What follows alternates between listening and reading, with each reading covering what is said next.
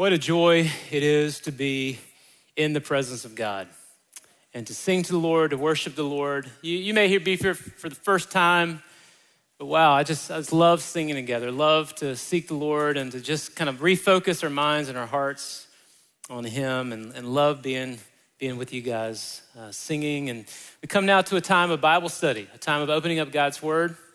And in just a second, we're going to jump into our final message in this series, uh, Being Human. But of course, today in our country is a big day, Super Bowl. How many of you, uh, anybody here think the Eagles are going to win? Anybody? Yeah? I didn't, I didn't ask for the woo, but yeah. All right, so uh, how about Chiefs? Any Chiefs thinks going to win? Okay. Any, boo. Any Falcons fans? This is like the day of PTSD 28-3. Anybody like you struggle, struggle Super Bowl Sunday? I don't know. It, it's a big day end of a season. You know, football teams have seasons, churches have seasons. You may not think about it like that. We do ministry 365 days a year at Johnson Ferry. We have stuff going on almost every single day of the year, and yet we operate a little bit in seasons. Uh, this season of coming into a new calendar year to about Easter is itself a season, and we've seen God do some wonderful things already this year through life change, through the baptisms last week, through just countless stories of serving and, and the body of Christ doing what the body is to do, and to love one another, to serve one another. We're, we're praying expectantly for the next few weeks leading up to Easter, just trusting the Lord uh, for Him to do something big. We got our Move conference, so many things going on in this season. And I want to encourage you guys to lean in.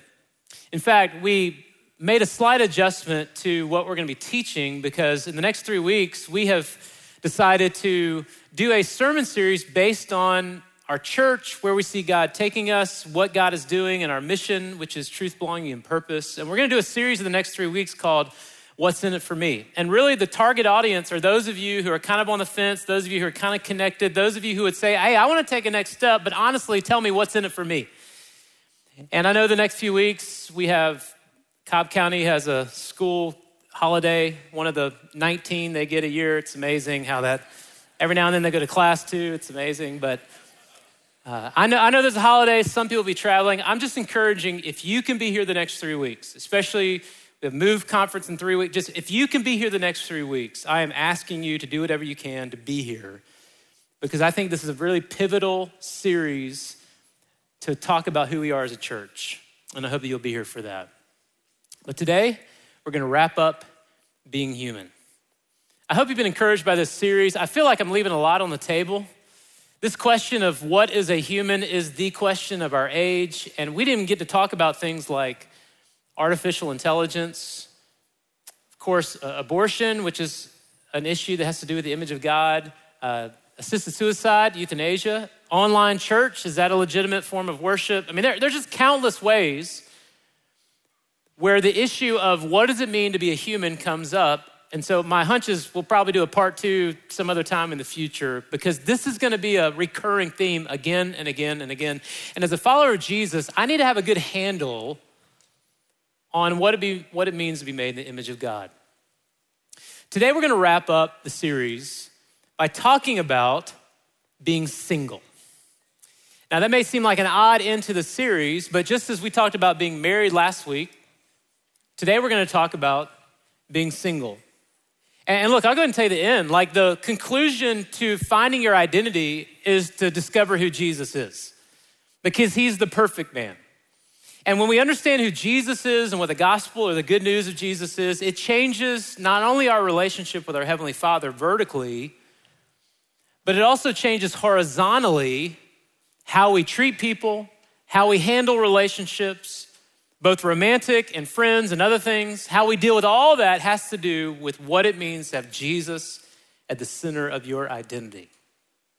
But I want to talk to single adults. And you might be here thinking, well, hold on, I'm, I'm a married adult.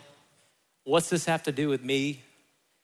Can I just tell you, do you know how many marriage sermons single people have sat through through the years? Can I? Yeah, yeah, you can clap for that. Let's clap for that. All right? I mean, do you know how many times they've heard series on your little kids and your marriage and all that stuff, which is all important. It's all important.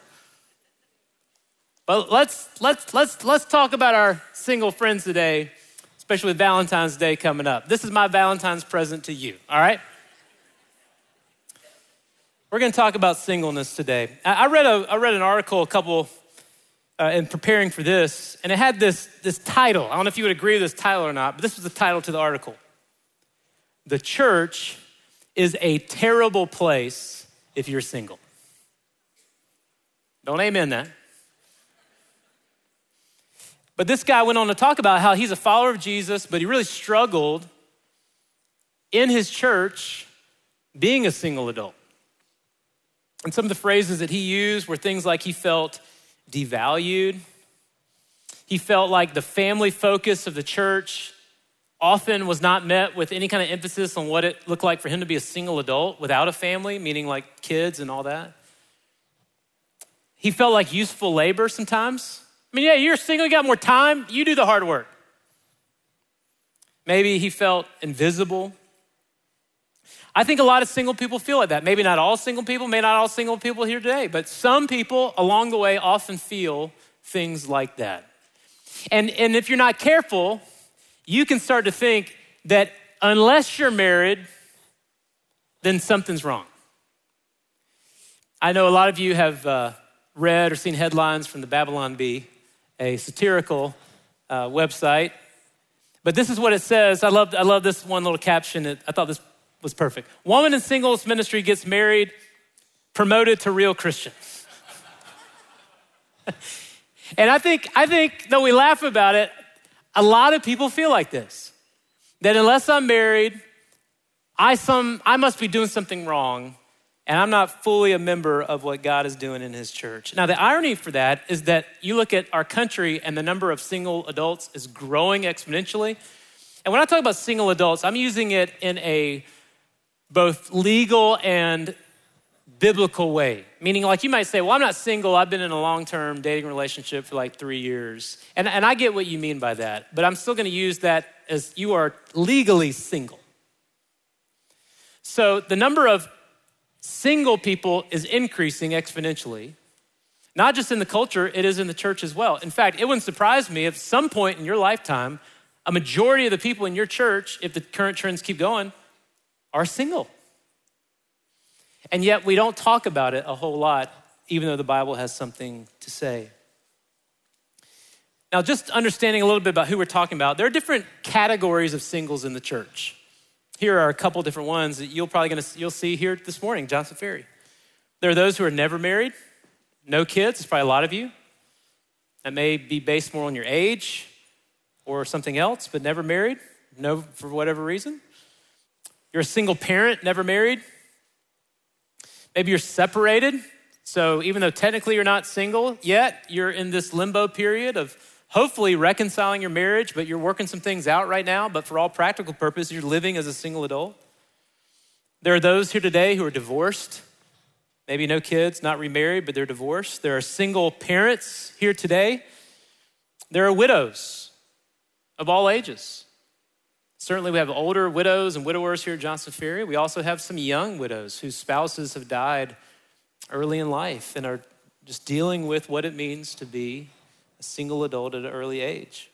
There's some people who might be living as a single in practice. You might go, what does that mean? Well, let's say that you're married, but maybe your spouse is in the military and, and he or she is deployed for a year at a time. I mean, I know you're married, but you're living as a single adult. Or maybe you have a spouse who is incapacitated in some way, dealing with some serious mental uh, or, excuse me, medical crises of some kind. And so you're living as a single. So there's all these kind of issues. And in the church, we see those who are married but single in the church. You're all about Jesus. You love coming to the church. You love being a part of the body of Christ. And let's just be honest, your spouse doesn't. They don't get that you're, I mean, they're cool with you if you want to go to church, but that's just not them. And what the Bible calls as unequally yoked. And it creates tension because you're married, but when it comes to things of Jesus, you feel single. And there's a whole other list of categories I'm sure we could talk about. But what does it mean to be single? And what's that have to do with the image of God? And what do we do about it as a church? These are the questions we want to think about. Today, my goal is to offer encouragement to those of you who are single. Whether you're 16 years old or 96 years old, I want to offer encouragement to you about what the Bible says about being single. And I also want to talk to those of you who are married to maybe open your eyes to think about some things that you have been neglectful over, over in the last few years and to be encouraging along the way. And, and look, I get it. I'll say the obvious. I know if you're single and you're hearing me, you're going, yeah, but you're married. I, I get it. It feels like the, you know, it's like the millionaire who's like, money isn't everything. Well, I just want us to listen to God's word because I think He's the one that's going to teach us today. And we're going to go back to a passage that we have looked at a bunch. In fact, I hope by now you almost have the thing memorized because all throughout this series, we've come to this passage again and again and again. I think it's so foundational. It's one we need to revisit again and again the idea of how God has designed us in His image. You can see it all over Genesis 1 and 2, but it's summarized in such a wonderful way in 26 and 27, Genesis 1, 26 and 27. So if you have a Bible, if you're new to the Bible, turn it there to the first chapter of the Bible. Look at verse 26 and 27. And I'm going to read that for us. And as we always do, would you stand as I read God's word with you? Verse 26.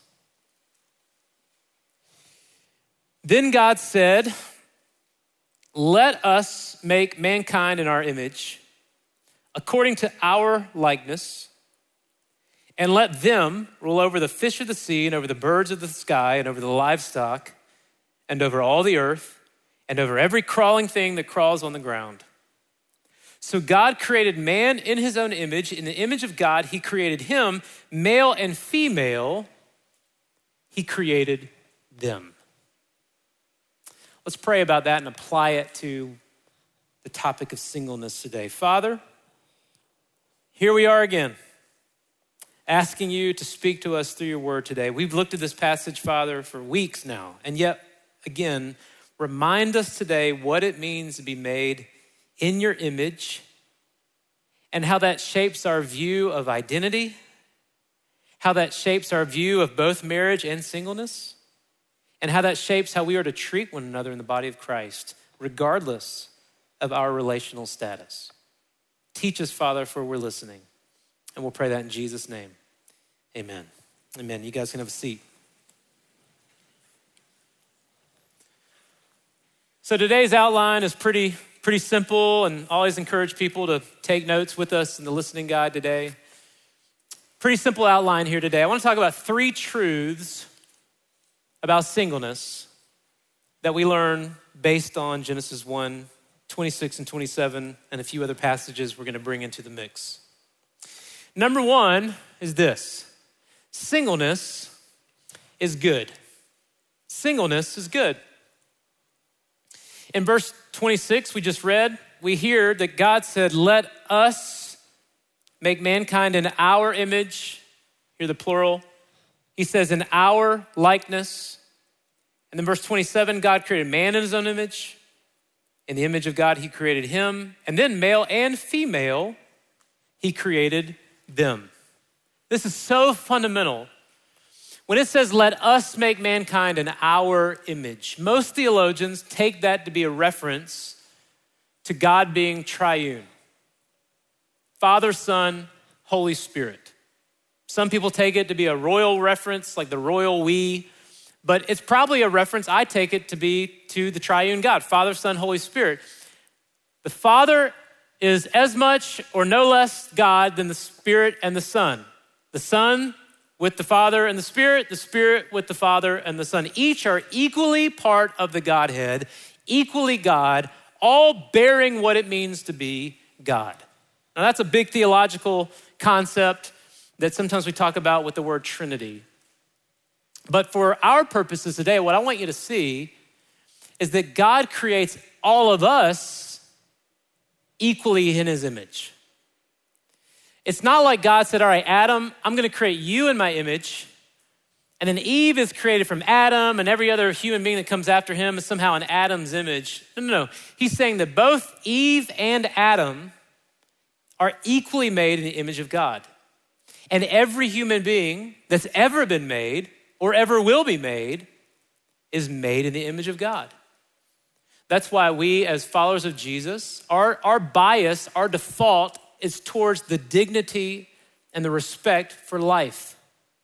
Because we believe that every single human being, every human being, no matter what you've been through, no matter what circumstances you've had, no matter what difficulties you deal with in a fallen world, every human being is made in the image of God.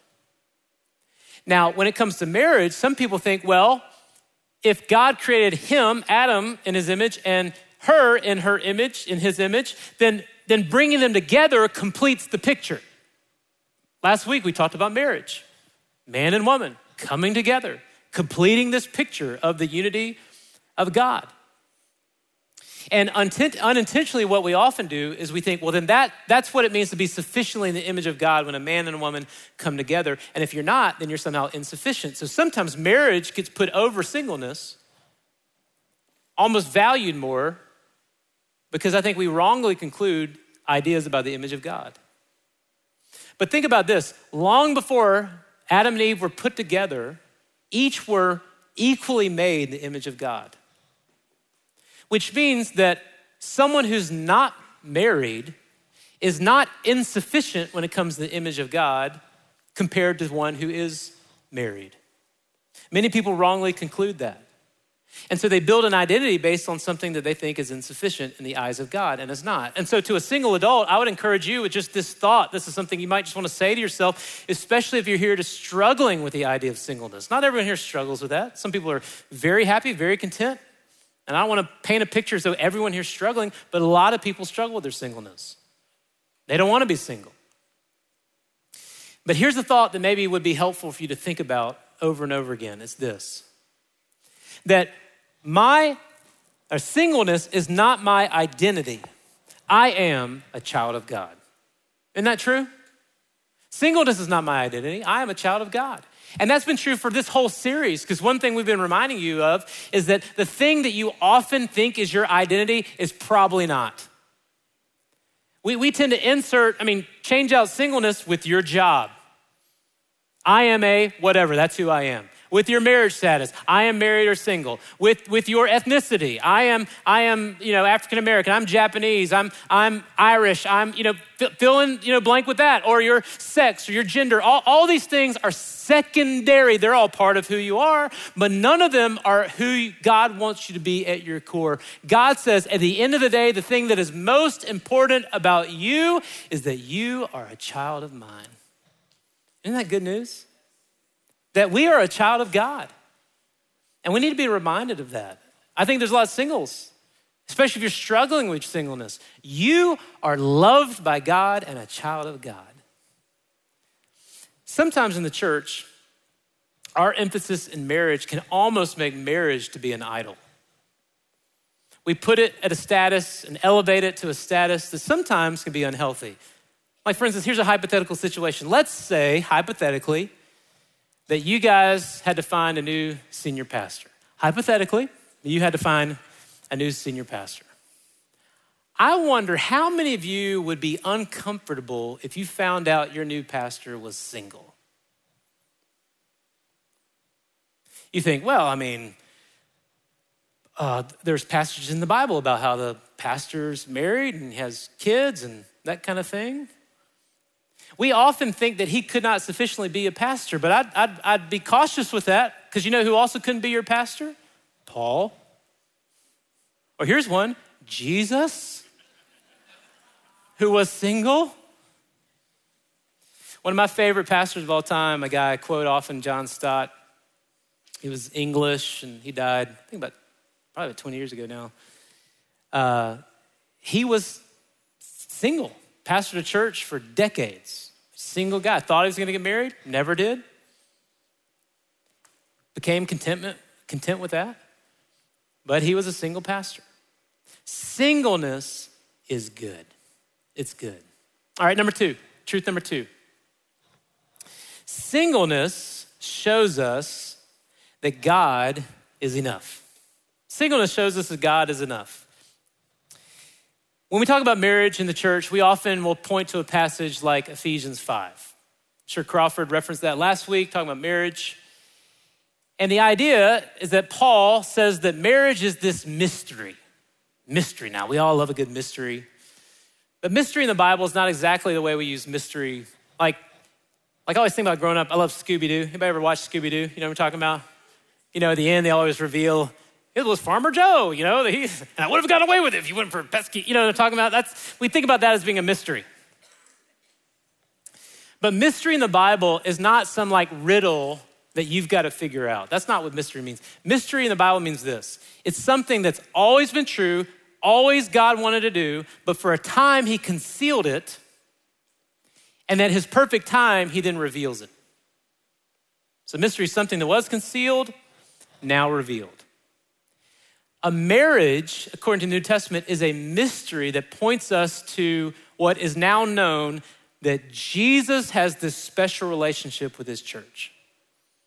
That's why to do marriage the way God says to do it means that the husband, if he's doing his job right under the lordship of Christ, is almost like Jesus in terms of an analogy in the marriage, leading and serving his wife.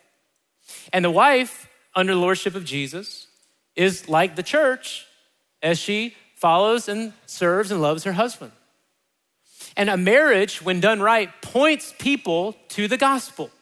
This relationship, this love that Jesus has for his church. And we often think about that as this kind of diamond, this, this, this mystery, if you will. But what often happens is when singles hear that message, they think, well, if that's the diamond, I must be like the black cloth. You know what I'm talking about? Like if you ever have to go shop for a diamond, or you've shopped for a diamond, you know how it works. You go to the store and get all these diamonds, they're crazy expensive, and they don't just pull them out and put them on the glass counter. They don't do that. They're smart. What do they do? They take that diamond and they put it with this black cloth, right? And it just shines in its brilliance. And you think, wow, that's beautiful. And, and then you buy the thing. And what singles often feel like is, yeah, marriage must be the diamond. I feel like the black cloth. You know, singles, I want to tell you something today. In many ways, in many ways, if done right, your singleness is actually the diamond. Because when done right, your singleness is an advantage that can teach us that God is enough. That's what the Apostle Paul says in 1 Corinthians 7. And so turn there, you know, you got your Bibles, turn to 1 Corinthians 7. This is probably the most comprehensive teaching on singleness in the New Testament. So if you ever want to learn more, I would encourage you to read 1 Corinthians 7 and see all that Paul says. The same guy that wrote about marriage in Ephesians writes here about singleness in 1 Corinthians 7. And he's talking about how singles, being single can be a gift, whether it's for a short season or for your whole life. It can be a gift if you see it in the right way. And, and here's what he says. He says it's an advantage. Now look down in verse 32. There's so much to say in the whole chapter, but we'll just look at three or four verses. Verse 32. He says, But I want you to be free from concern. One who is unmarried, so the single person, is concerned about the things of the Lord, how he may please the Lord. But the one who is married is concerned about the things of the world, how he may please his wife, and his interests are divided. All right, quick time out here. I mean, it's pretty practical. Like once you get married, you are taking on some responsibilities that you didn't have when you're single, and you have to manage how to do those with all the time you have in your life. So your interests are divided. Then he goes on the woman who is unmarried and the virgin, which is a reference to a, a child, I mean, a, a, a young woman who had been still under the authority of her father's house, is, she said, uh, excuse me, concerned about things of the Lord, that she may be holy both in body and spirit. But one who is married is concerned about the things of the world, how she may please her husband. I say this for your own benefit, not to put a restraint on you. So this isn't a bad thing. But what? To promote what is appropriate and to secure undistracted devotion to the Lord. Undistracted devotion to the Lord. The advantage of being single, he says, is that when done right, understood correctly, can actually lead to undistracted devotion to the Lord. It's interesting when you see great movements of God's Spirit. Sometimes we call those things revivals, renewals. it is often done through single people, often young single people. You, you may not know this right now, but there is a university uh, in Wilmore, Kentucky, Asbury University. Famously had a revival in 1970, and we see sparks of that happening again. I don't know if you caught it, if you've you know been following this, but they had a chapel service, which is kind of normal deal in a Christian college, on Wednesday morning. Never ended.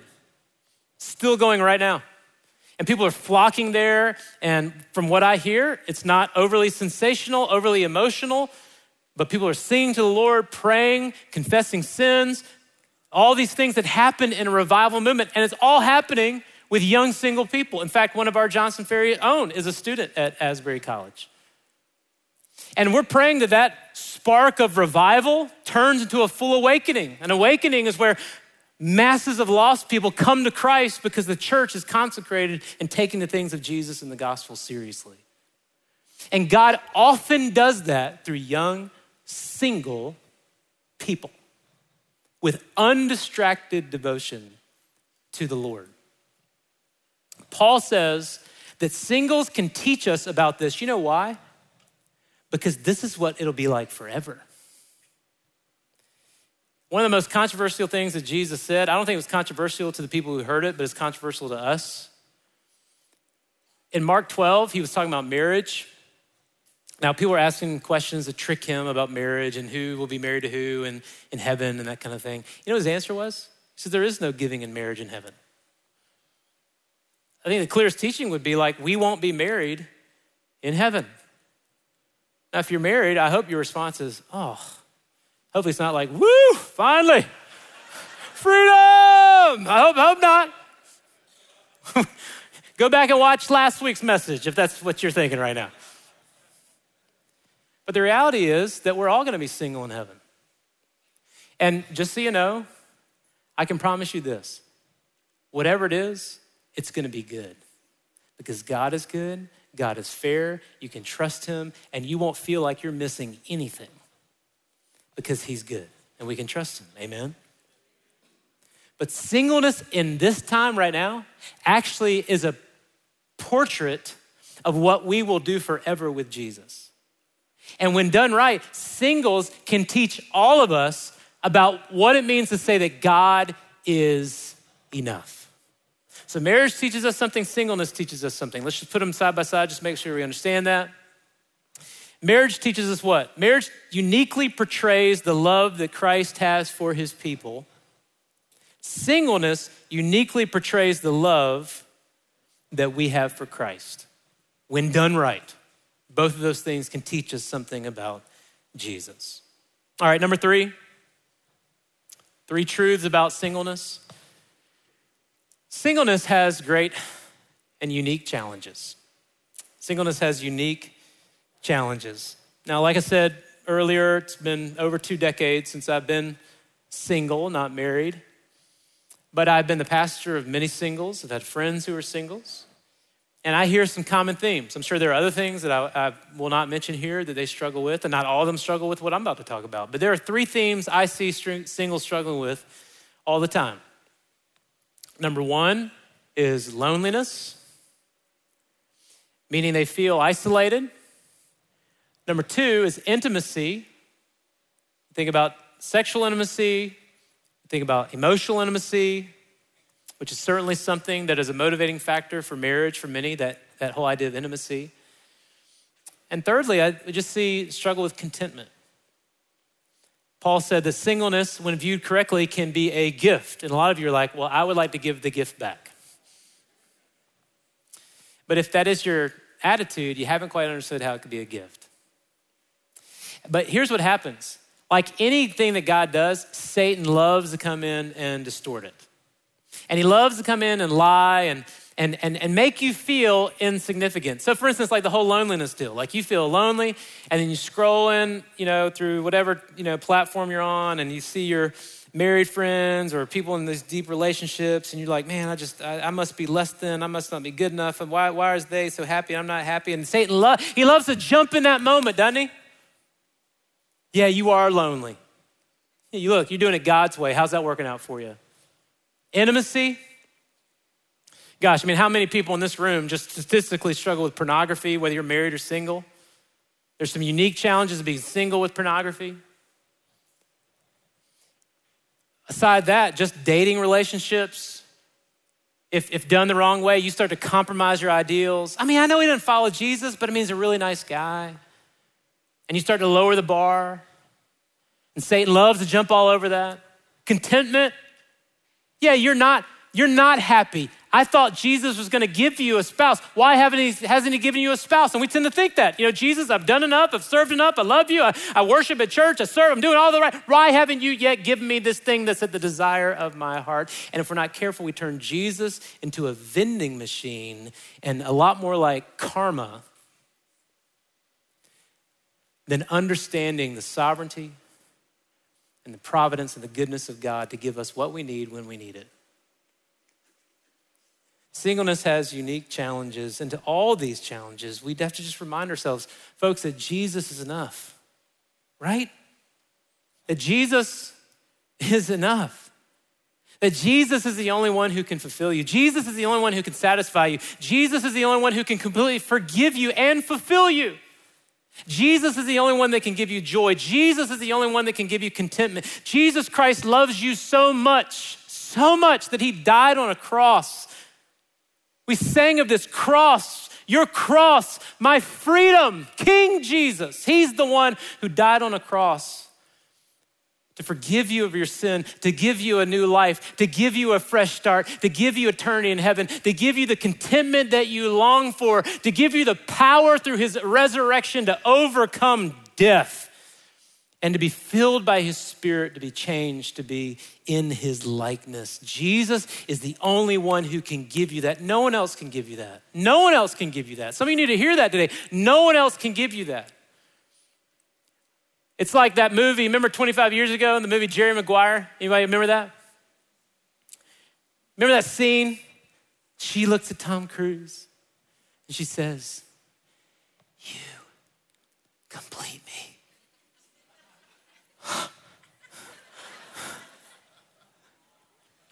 that is a lie from the pit of hell. Do you know that? That is a lie. You know why? I mean, it's a beautiful scene, right? But it's a lie because no human being will ever complete you. No amount of money will ever complete you. No career advancement will ever complete you. Nothing will complete you outside of Jesus Christ. He is the only one who can complete you. That is the power of the gospel. He is the only one who can complete you. And to singles, I would say, show us the way, teach us, show us the way that God is enough. God is enough. Now, the question is, what do, what do we do with this? I mean, you're sitting there and you're like, well, I mean, I'm 17, I'm a junior in high school. I'm a stay at home mom, I'm married 37 years. I'm a grandparent. I'm a newlywed. I'm a, I'm a single. Like, what, what, what, do we, what do we do with this, particularly as a church? I think there's probably a lot of things we could do with it. I'm sure at Johnson Ferry there are a hundred things that we do wrong when it comes to single ministry. I'm sure it's something we need to improve on. But in, in, in two ways, I would say we need to take a next step as a church. And this is something I think all of us need to think about and pray about how to do. Number one is this we need to attempt to diversify our community. Now, when we hear diversity, we tend to think about that like just ethnically. And I think that's true too. Like we need to look as much like heaven as possible. With people from all backgrounds, all ethnicities coming together, unified in Christ. But when it comes to the conversation today, it means that we need to think about ways in which we can be more diverse in how we're helping single and married adults come together in the body of Christ. When you look at Acts chapter 2, this early church, we saw they came from all kinds of backgrounds, Jew and Gentile and everything in between, and yet they found unity in Jesus Christ. That's to be the same thing here. We find diversity in doing life together. Now, there are times where we need to have specific groups, maybe for married adults and specific groups for single adults, but I've, I've been really encouraged by the number of growing, the growing number of groups that mix together single and married adults. I think when done right, that can be really encouraging and really healthy and really helpful. But just think about in your life do you, do you have people in your life? If you're married, do you have single friends? If you're single, do you have married friends? What are ways we can diversify our community? Number two, how might we deepen our relationships? This goes back to just understanding the power and the value of friendships. You know, Jesus taught us so much, but he can teach us about friendship. I know he's Jesus, I know he's the Son of God, I, I got all that. But Jesus Christ himself, who was single, developed deep friendships. I know he taught the crowds, he did the miracles, but think about it. Jesus spent the majority of time with three people. You know who those three were? Peter, James, and John. Peter was married, we think. He had a mother in law. James and John, from what we can tell, were single. Jesus was single. So they had a little discipleship group three singles, one married adult. And yet they deepened their friendship with one another. When it comes to the idea of marriage and relationships and single and relationships, it means that we need to deepen, listen to one another, hear the hurts of one another, hear the challenges of one another, pray for one another, encourage one another get in each other's lives. I love what one guy said. He said, We need to have, you need to have friends in your life with refrigerator privileges. You got any friends like that? I mean, someone who could come over tonight and just open up your fridge and just have whatever they want. You got a friend like that? You need friends like that in your life. Some days you're gonna need to raid their fridge too. That's how it works. But we need friends like that. And that friend is found in Jesus Christ. I tell you a very practical thing we need to always think about here at Johnson Ferry I wonder today. I mean, there's what been thousands of you that have come in our four services. I bet there's a lot of single adults who came here today. And think about it. They came here this morning, it's rainy, it's cold, came here for the first time. They get out there, the parking lot is insane. Because half of y'all drive five cars to church, but that's a whole other talk. But the parking lot is insane. And they walk in this door, and I want to tell you, this church has so many benefits.